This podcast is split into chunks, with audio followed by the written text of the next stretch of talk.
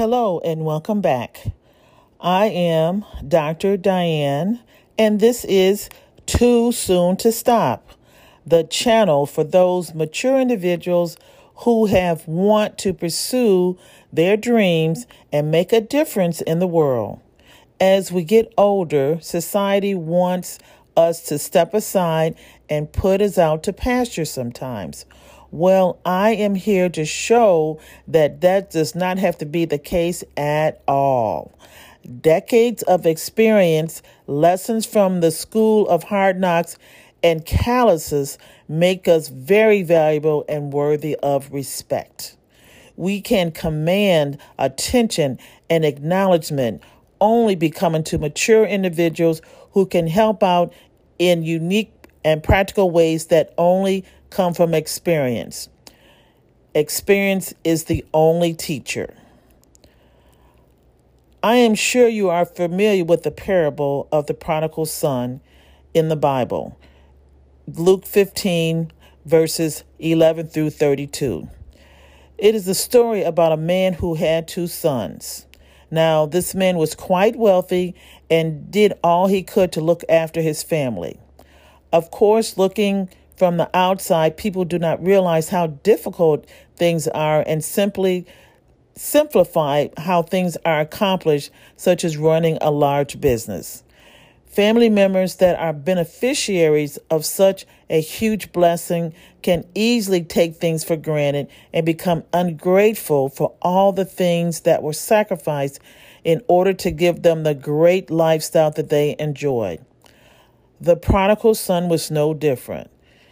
He became restless and yearned to be out in the world partying and showing off all the money he had. So one day he asked for his entire inheritance so that he could go out and explore the world.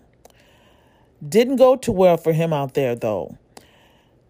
He thought spending money, partying all the time would bring him happiness and friends. Well, he got beat up pretty badly. Once his money was gone, so were his so called friends. In fact, he was so desperate that he had to take a job feeding farm animals. In his desperation and destitute state, he thought of stealing food from the animals he was feeding because he was so hungry. He had taken for granted all the fine foods he enjoyed while living under his father's roof. He had not bothered to take advantage of the education and training his father was trying to give to him. Instead, he thought he would take a shortcut and simply take his money and see what he could do. Well, he squandered all of his money, and because of his lack of training and education, he was only qualified for a low paying job such as looking after farm animals. In abject humility, he went back to his father and begged him to make him a servant. He was willing to work in the field doing the same thing he was doing for strangers, except this time at least he would be working for his father. So when the prodigal son father saw him, he ran to greet his son. The son asked his father to hire him as an animal caretaker like he was in the world for a stranger. Instead, the father didn't even pay attention to this request and instead threw a huge celebration because he was so joyful that his son had returned home. The father realized the importance of family and did not care about the mistakes his son had made or that he had squandered a huge part of the family fortune. His son was back. That is all that mattered to him, and he was going to celebrate. As an emergency room physician for over 30 years, it is the unfortunate part of my job to let people know that there is nothing else we can do for them sometimes, and they are about to die. When we come to this realization, we always ask the same question Where is your family? We don't care about how many cars they have, how much money they have in the bank, or how many vacations they have taken. This is all irrelevant because they cannot take any of these things with them. When it is all said and done, family is what matters most.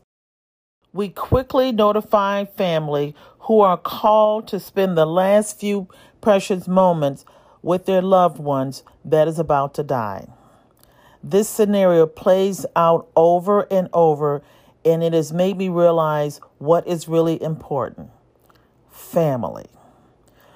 When I walk in the locker room at work, all the lockers are decorated by family pictures. That is why we are there. That is why we do what we do to take care of our families. We put in our days at work and go home to the ones we love, the ones who we have built our lives around and spend our lives with in a special way with an incredible bond that no amount of money can buy. Working at creating memories is so important. I am the oldest of seven children. Growing up in the same house, we are now living in different cities from East Coast to West Coast. We cannot just go around the corner and just pop in. So we had to get creative in order to continue to work at Family Unity. Once a year, at least before COVID, my family goes on a cruise. We use the time to catch up, to have fun together, and most importantly, create memories that we carry with us until the next time we are together on the next cruise. It is all so rewarding to see how people are growing, who is accomplishing what, and who is having challenges with what. We work as a unit to help each other and support each other. It is truly a great time, and I am sure our mother, who lived to be over 90 and is now gone, would be proud to see us all sticking together. We lost our father over 20 years ago. At one time, the nine of us lived in the same household and saw each other every day. We lived in a three bedroom, one bath, government subsidized row house that housed all of us as we grew up.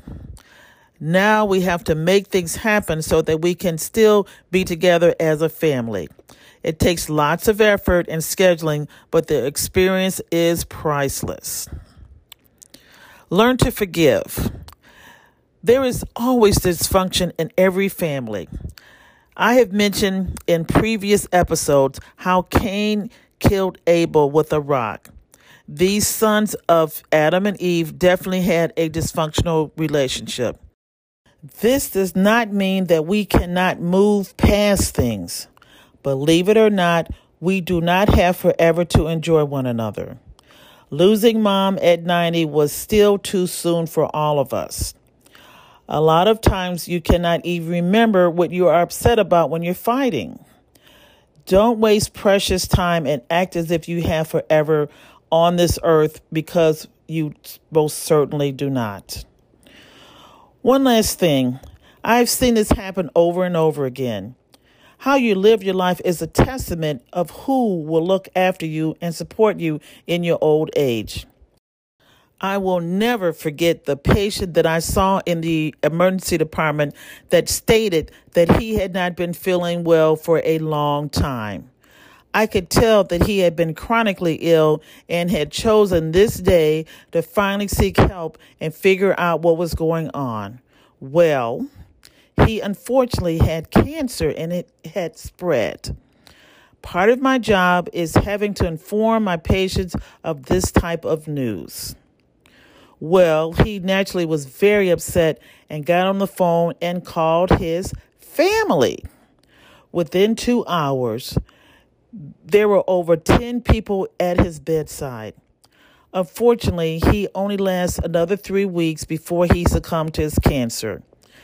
I will never forget the expression of love of his family who dropped whatever they were doing and came to see their loved one. This family knew what was important and what matters. I have also seen some patients have no one to come and be with them. This happens more than I would like to say. Even if we have family member's phone number and are able to contact them, the family member refuses to come and sit with their dying loved one.